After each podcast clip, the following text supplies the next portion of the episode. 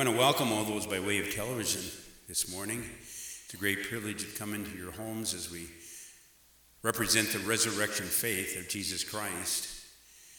And we trust that through our services that you'll find that resurrection faith also.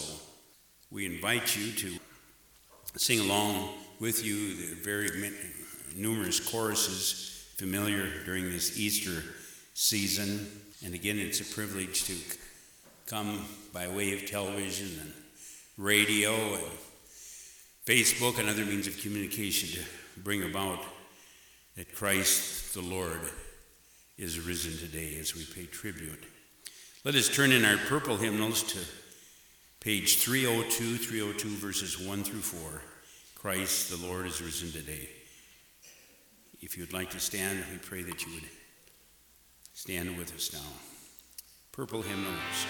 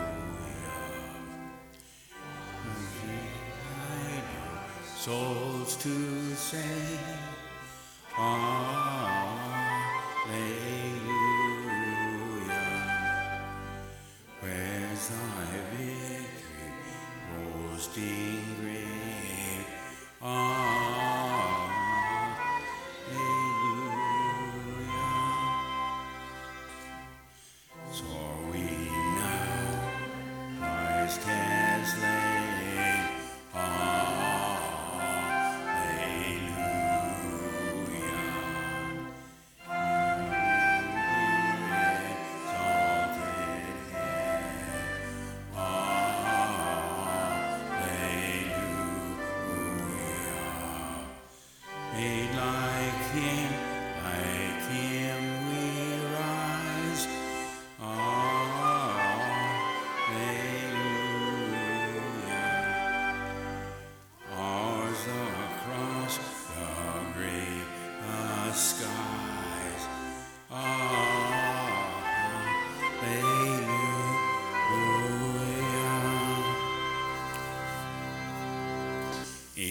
Thank God for our praise service and our opening hymn. as we turn to our praise song, We Believe, prayers for the Chris Larson's daughter Michelle, the Rewait family. And you'll find that on your insert. We believe. You may be seated.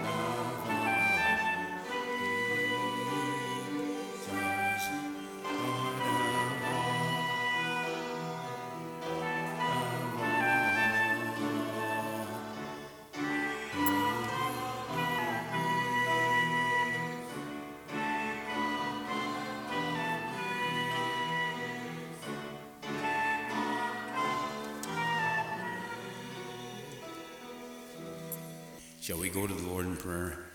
Father, this morning we, we celebrate the resurrection of Jesus Christ. We pray that we may profess that, confess it, and may possess us, that jubilant faith and overcoming joy.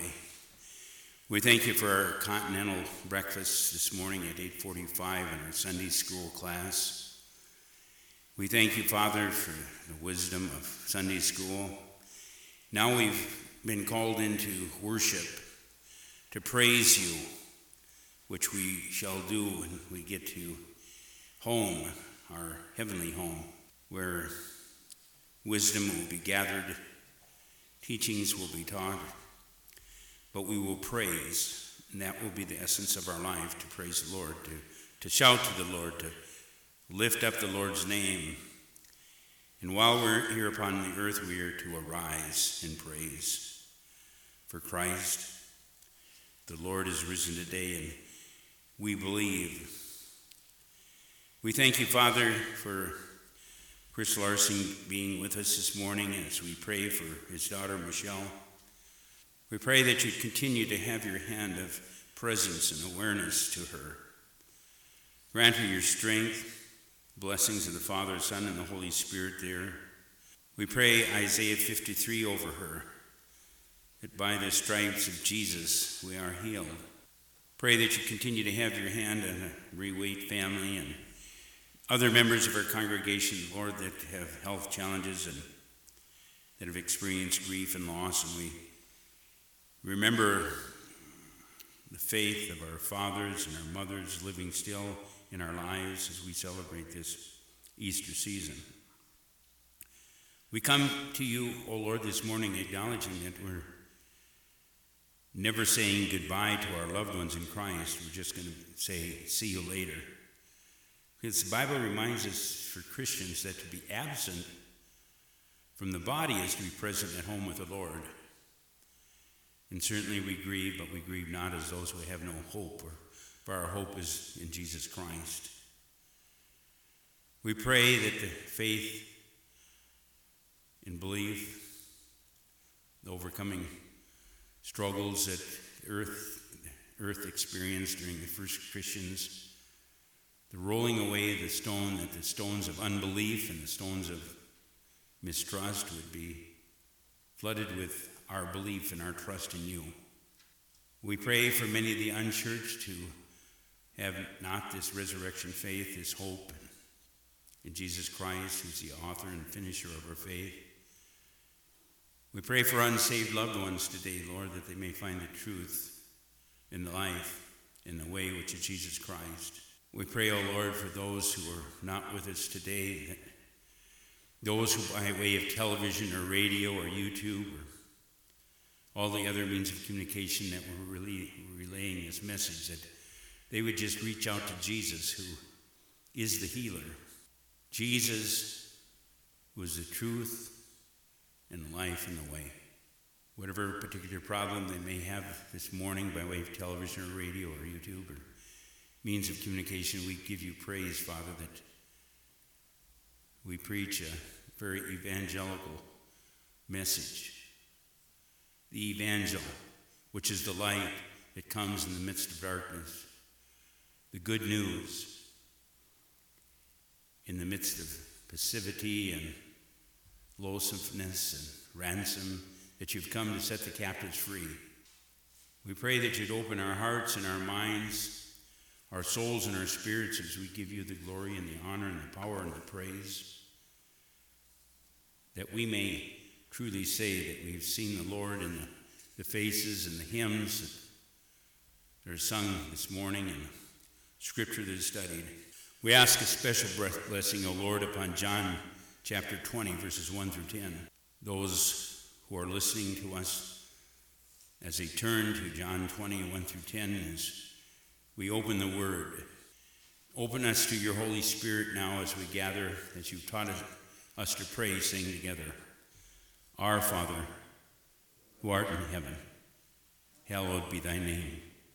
Thy kingdom come, thy will be done, on earth as it is in heaven. Give us this day our daily bread, and forgive us our debts, as we forgive our debtors. And lead us not into temptation, but deliver us from evil. For thine is the kingdom, and the power, and the glory forever. Amen. As I mentioned, our scripture lesson is taken from John chapter 20, 1 through 10. And Mike, would you come and prepare to? Reading now from John, 20th chapter, verses 1 through 10, which deals with the passage of the resurrection of Jesus. Also found Mark, the 28th chapter, verses 1 through 10, Mark 16, 1 through 8, Luke 24, 1 through 12. Early, early on the first day of the week, while it was still dark, Mary Magdalene came to the tomb and saw that the stone had been removed from the tomb. So she ran and she went to, to Simon Peter and the other disciple, the one whom Jesus loved. That's John who, who wrote this book, the one whom Jesus loved, and said to them, They have taken the Lord out of the tomb, and we do not know where they have laid him. Then Peter and the other disciples set out and went towards the tomb. And the two were running together, but the other disciple, which was John, outran Peter and reached the tomb first. He bent down to look in, and John saw the linen wrappings lying there, but he did not go in. Then Simon Peter came following John and went into the tomb. He saw the linen wrappings lying there, and the cloth that had been on Jesus' head, not lying with the linen wrappings, but rolled up in a place by itself. Then the other disciple who reached the tomb first also went in, and he saw and he believed. For as yet they did not understand the scripture that Jesus must rise from the dead. Then the disciples returned to their homes. May God bless the reading and the hearing of his word. Good morning and happy Easter, brothers and sisters. Happy Easter. Christ the Lord is risen. He is risen indeed. Mary traveled to the Lord's tomb early in the morning, so it was still dark. The first thing she noticed when she got there was that the tomb cover stone had been removed. That in itself is not an insignificant uh, note. Cover, cover stones for tombs were several hundred pounds. On top of that, they were laid in an incline so that you couldn't push it up to get into the tomb. These stones weighed several hundred pounds and, like I said, were set on an incline. Furthermore, Jesus' tomb had a Roman seal placed on it. Anybody who disturbed or removed a Roman uh, seal was punished by death. The Romans did all they could do to prevent one thing anyone, anyone from getting into the tomb. What they didn't plan on or what they couldn't prepare for was somebody supernaturally getting out. Some of the Gospels say that Mary went to the tomb with, with others, but Mary, John's focus was Mary alone. So he didn't mention others that were with her. But the fact that others were there was confirmed by Mary when she said, We, plural, we do not know where they have laid him. So there's obviously others there. Upon hearing that disturbing news, Peter and John ran to the tomb. John was younger and, of course, faster, so he got there first. He bent down and looked into the tomb and clearly saw the slab where Jesus was laid. But there's no body. The Hebrew word for the word saw is therai. It means observe or scrutinize. So he didn't just glance in the tomb, he looked in and saw that the body was missing. And Jesus' tomb was typical of, of rich man's tomb, because that's who, whose tomb it was before it was given to Jesus. So it was pretty spacious and big. Back then, the custom was for them to believe that they could take some of their belongings with them. So rich men's tombs were larger to allow for more stuff to be put in, other than just the body. When the impulsive Peter got to tomb, he, he didn't have the same cultural uh, hesitation the other one did, so he went straight in. And John, when John saw that Peter went in, he went in too. An important observation here to make is, is that there was a shroud that covered Jesus' body was laying there. But there was something else to note. The, the headpiece was neatly folded and set aside from the shroud. It was at this moment that both John and Peter knew about the truth of Jesus. He had risen, and they went home not only trying to capture the thought in their head, but they knew, so their faith had actually increased. I went a little further on mine, so I'm going up to verse 18. Now Mary went to the tomb, and she started crying because it's significant, because of what happened there. Mary went to the tomb and started crying. She just sat out and she, she wept bitterly on the tomb's opening. But when she looked in, there's two angels. One angel on each, each end of the, the place where Jesus was laying. They, the angels noticed her and asked her, Why are you crying? Wow. They knew. But They asked her, Why are you crying? She said, Because they, they've taken the body and don't know where, where they've laid him. Just like the other one. A note here is about a shepherd. A good shepherd, if a wolf came down or something, or a thief came down to take one of the sheep away, a good shepherd would face that opponent get rid of them. But a bad shepherd, a bad shepherd, when it says bad shepherd, it means they wouldn't, they wouldn't protect the sheep. They would run the other direction and leave the sheep, sheep unprotected. That would be the hired hand. The hired hand only gives the appearance of protection. Be like if you, you the police officers without uniforms or, or uh, military people without uniforms. Oh, there's a lot of them. Oh, we're, we're protected, right? Not really. Unless they have the uniforms and know their duties, we're not protected. That was why the false uh, shepherd was brought up. But Jesus said something very interesting here at this point. He said, My sheep know my voice.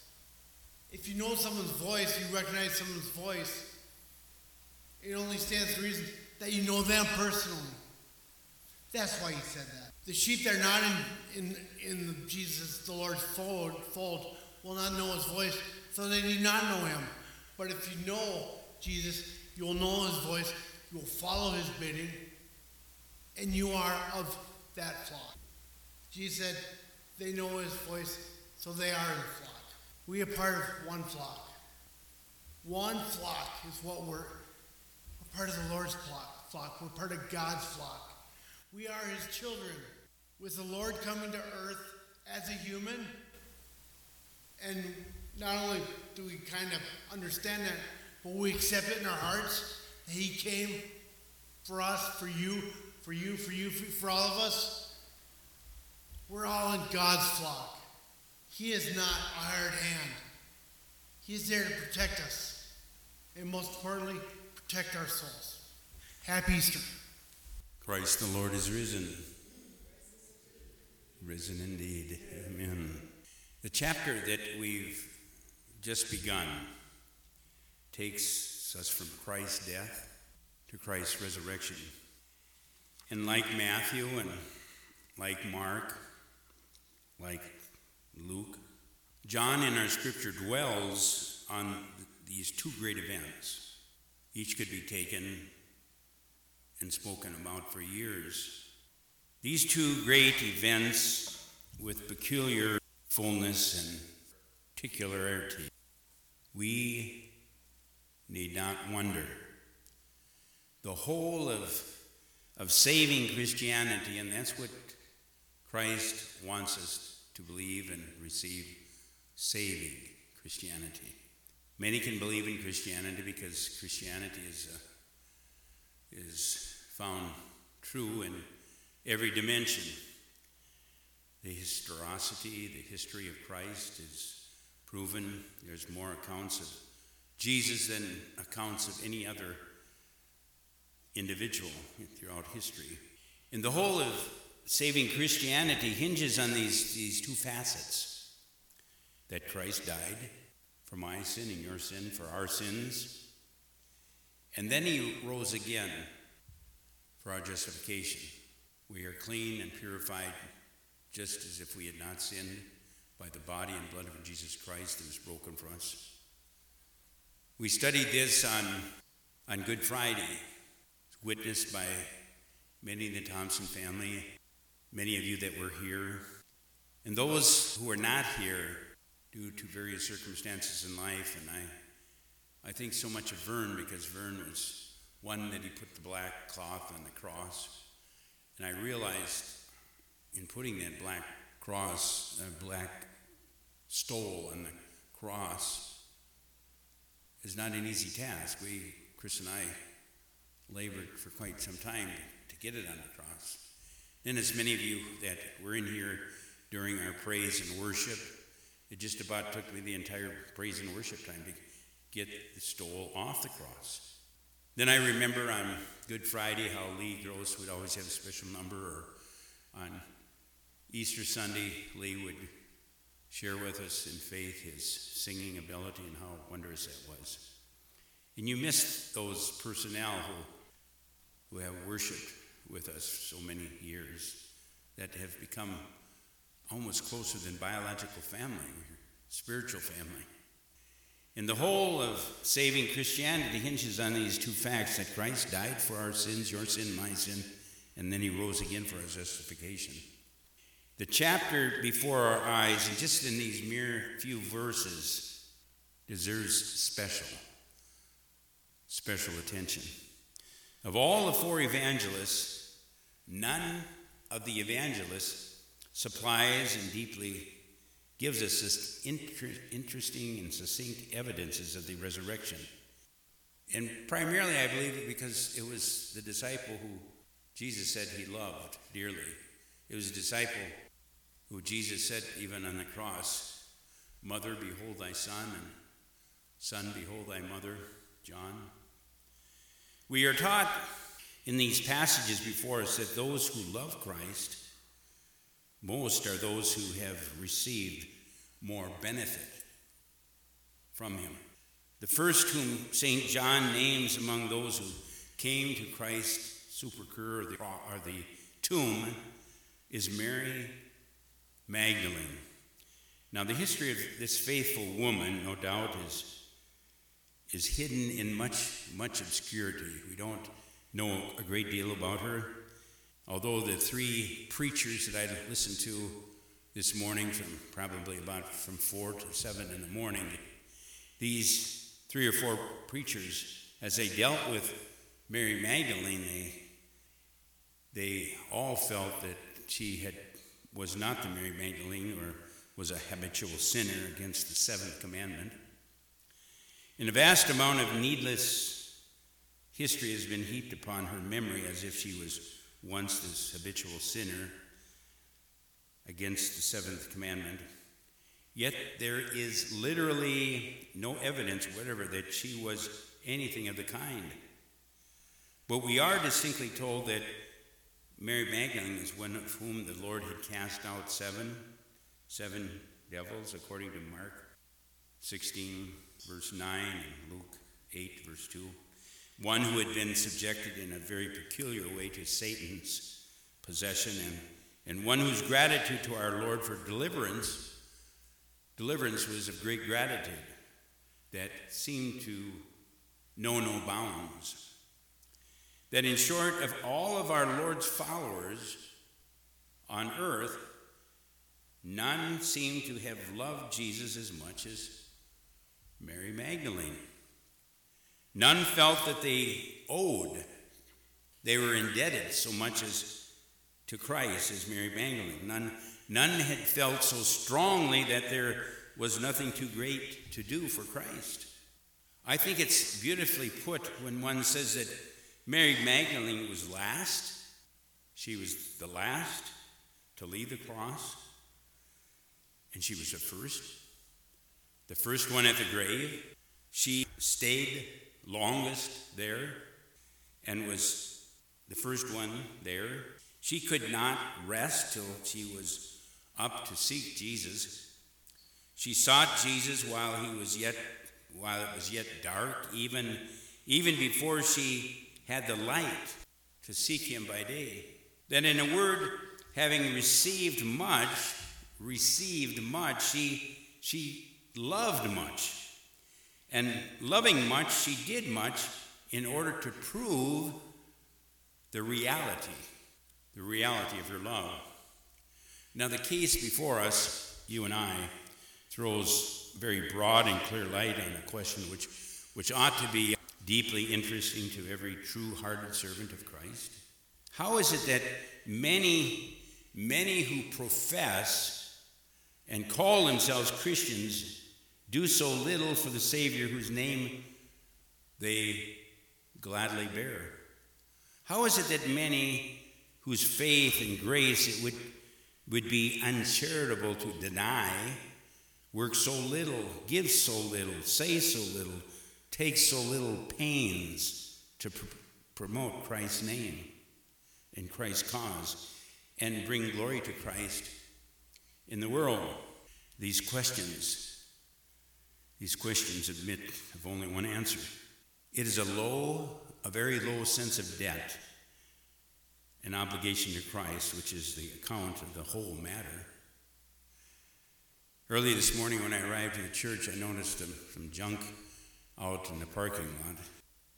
Even, even left a receipt, and as I was grabbing some gloves, because there was a number of items out there cups, even condoms.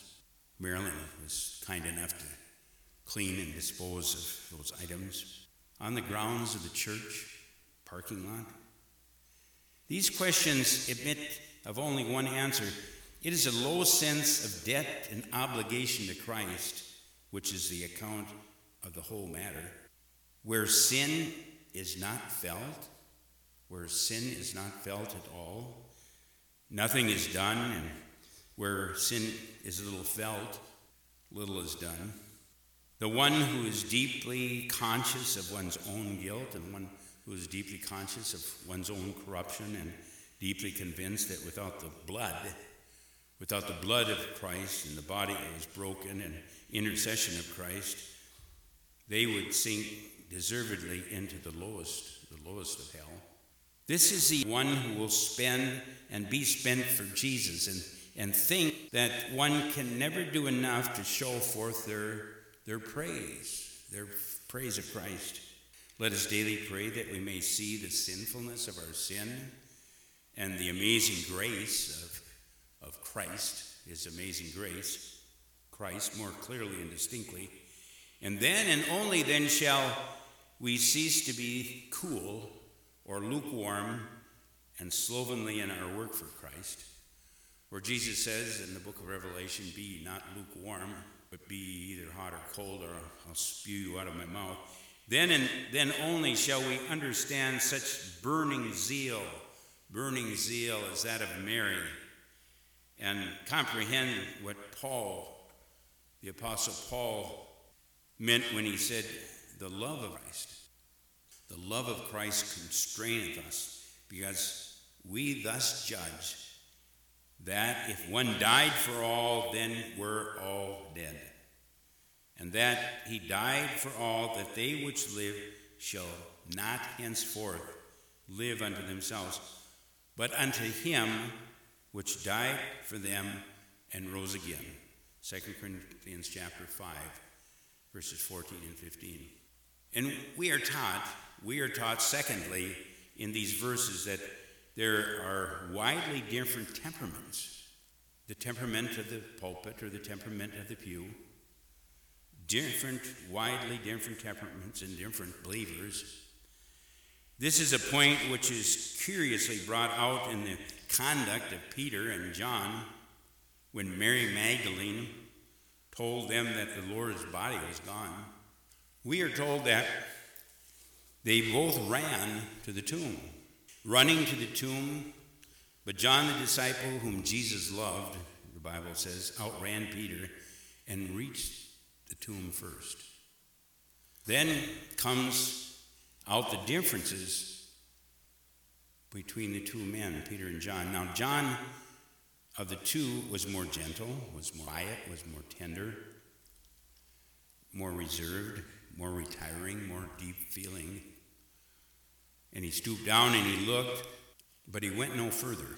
Peter, who was more hot, more zealous, and more impulsive and fervent and forward, cannot be content with going down into the tomb.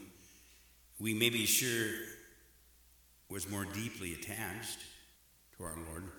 In the hearts of both, both at this critical juncture were full of hopes, they were full of fears, and they were full of all forms of anxieties and expectations. They were all tangled together, yet each behaves in his own characteristic fashion. We, we need not doubt that these things were intentional, they were written, written for our learning.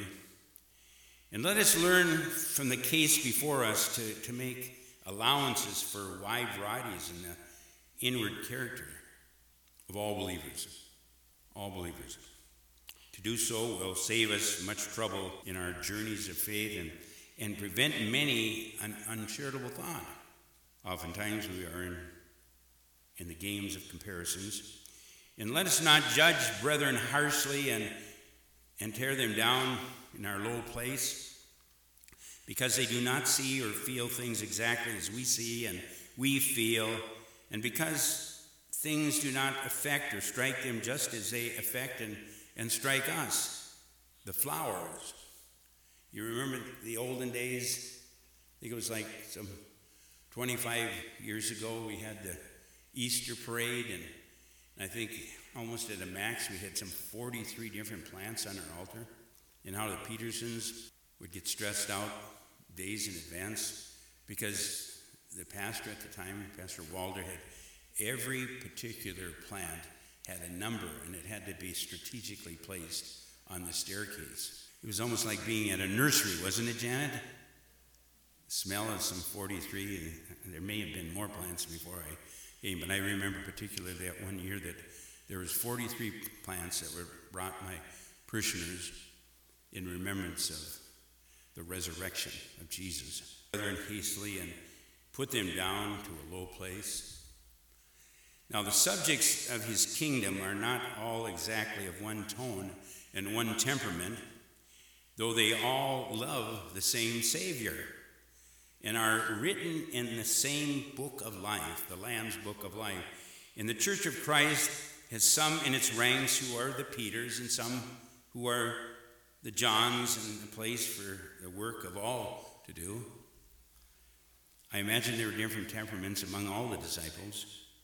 And let us love all who, who serve Christ sincerely.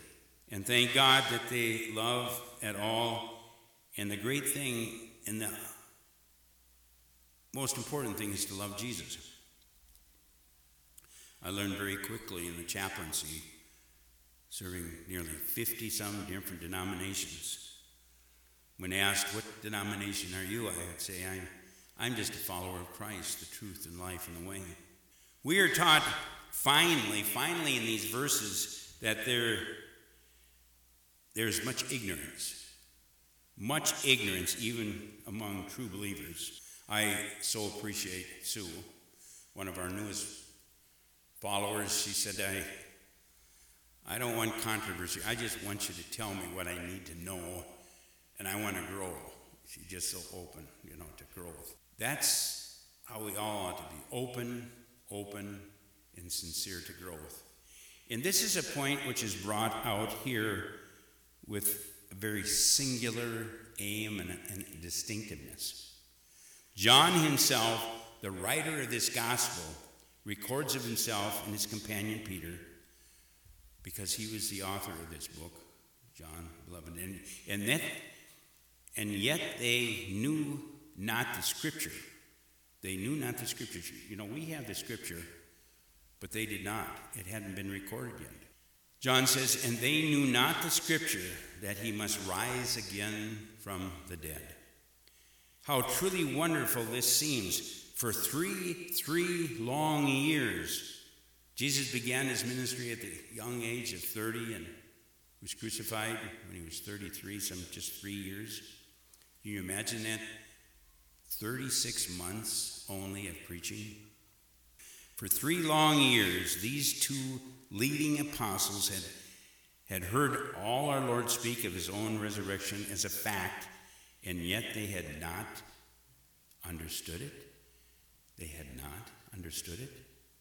Again and again, Jesus had, had spoken and had staked the truth of his messiahship on his rising from the dead, and yet they had never taken it to heart and taken it to meaning. We little realize the power, the power that the mind, the power that the mind has, exercised by wrong teaching in childhood and by early prejudice imbibed in our youth. Surely the Christian minister has little right to complain of ignorance among his hearers when he marks the ignorance and realizes the ignorance of Peter and John under the teaching of Christ himself in his ministry for some 36 months and three years of side by side teaching.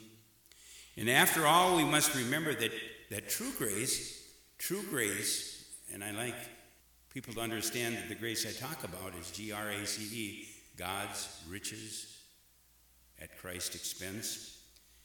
And it's not head knowledge, it's the one thing that's needful God's grace. We are in the hands of a very merciful and compassionate Savior who, who passes by and pardons much, much ignorance when he sees that a heart a heart in the sight of God that's open and yielding. Some things indeed we must know, and without knowing them, we cannot be saved. But our own sinfulness and our own guilt, we cannot be saved. Our own sinfulness and guilt, the office of Christ, the office of Christ as Savior, and the necessity of our repentance and the necessity of our faith are very important. But the one that knows these things may be, in other respects, and I, I like how Billy Graham always used to say it, you know, major, major in the importance, and minor in the insignificance things. We have grace together with much ignorance. And you may ask yourself, in fact, the extent to which one may have grace together with much ignorance, and another may have much knowledge and yet have no grace, is one of the greatest mysteries in religion, and one which the last day alone will be, will be unfolded. Let us then seek knowledge and be ashamed of ignorance, but above all else, let us make sure that like Peter and, and John, we have grace and we have the right heart. Father, this morning, as we reach out to those by way of television and radio and other means of communication, we must remember that true grace and not head knowledge is the one thing that's very needful. We are in the hands of a very merciful and compassionate Savior who, who passes by and pardons, pardons our much ignorance when when he sees a heart, a heart that's right in the sight of God, a heart that's open, yielded, and willing to grow. Some things indeed we must know, and without knowing them, we cannot be saved. Our, our own sinfulness and our guilt, the, the offices of Christ as our Savior, the necessity of repentance and faith, such things are those are essential to salvation. Father, with every head bowed and every eye closed, May we dedicate and rededicate our lives. Every day we should dedicate and rededicate our lives to Christ in His work through His Holy Spirit in our lives. Would you join me in these words? Dear Jesus, I seek you, Lord. Forgive me and pardon me, O Lord. I repent of my sins. I seek you first as the truth and the life and the way. And I thank you for your Holy Spirit. Fill me with your Holy Spirit. Guide me and direct me. In Jesus' name, amen.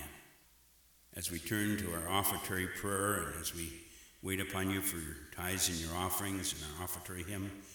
Let us turn now to our bulletins and repeat together our offertory prayer printed in our bulletins. Mighty God of resurrection power, you offer us life that overcomes death, light that overcomes darkness, hope that overcomes our deepest despair. What response could we offer?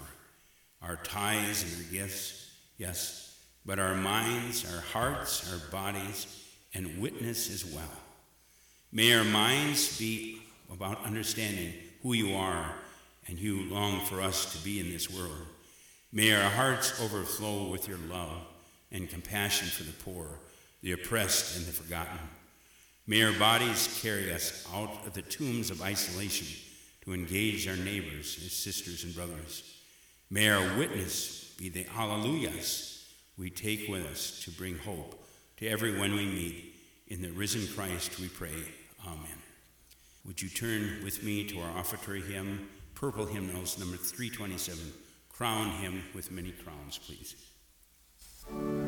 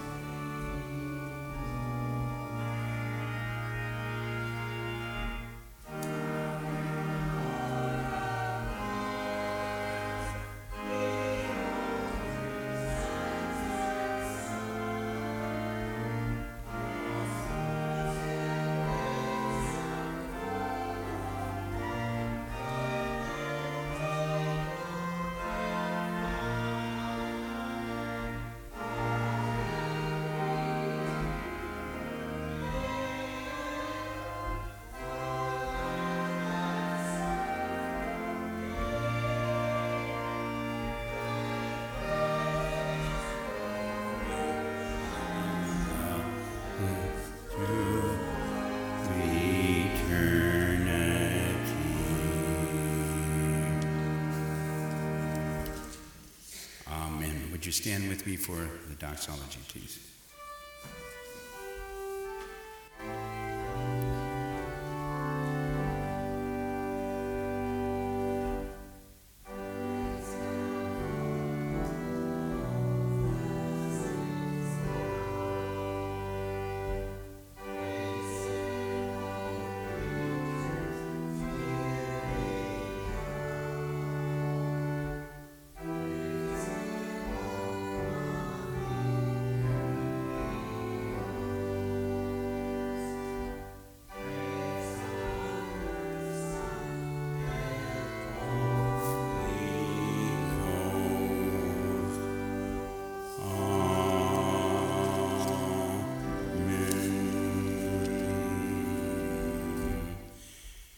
Father God, we thank you that you're triumphant in God. We echo the shouts of Hosanna and we relive the entry of Jesus into Jerusalem and into our hearts and all that waits in the years of our life to come. Like that first parade so long ago, we may have different ideas of what kind of a Messiah we long to welcome. Many of us seek one who thinks like we think, who will well power to meet our longings. And as we give our gifts this morning, may we be of the same heart and mind of submission to Christ. You know better than us the mission that is needful for your kingdom to come on earth.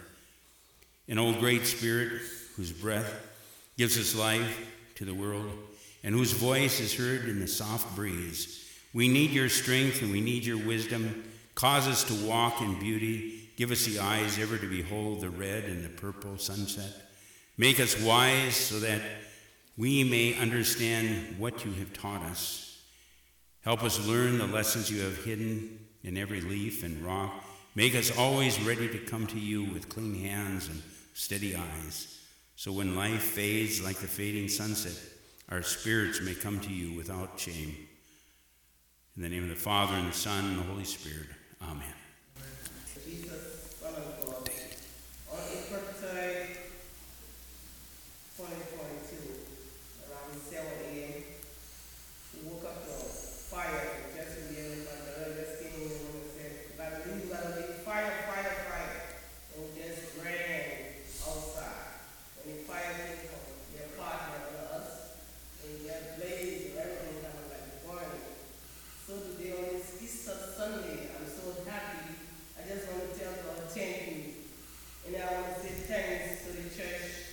You, thank you,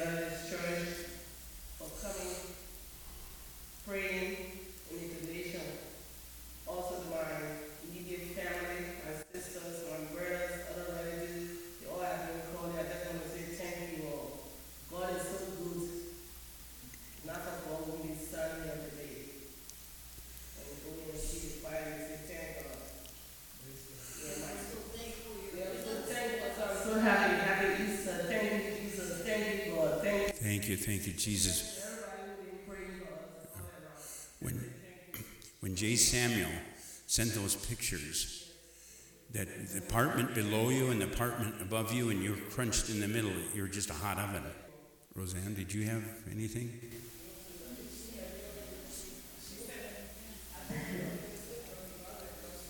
There is a list um, on the table at the back of the church that has a few of the needs, um, things that they need, material things. And if you want to check that out and see if you have some there, if you want to get some for them, it's right back there, just sign it. And uh, I- I've come to a realization. I thought about two holidays, Christmas and Easter. And Christmas is good. Families get together, we have a good meal, give each other gifts. But the real gift was on Easter. Because we were born again, because Christ is born again. You wouldn't have one without the other, but we wouldn't be here as brothers and sisters in Christ unless Jesus had actually rose up from the tomb. This is my favorite holiday. Don't forget to celebrate and praise God for all that He's done. So that we can be brothers and sisters, brothers and sisters, and more importantly, children of the Most High God. And we're thankful for you coming back. Guys. How many have ever seen Wayne Also, to you guys, Christ is lamb. He's the lamb without blemish. Without Passover, there's no resurrection. Without resurrection, there's no.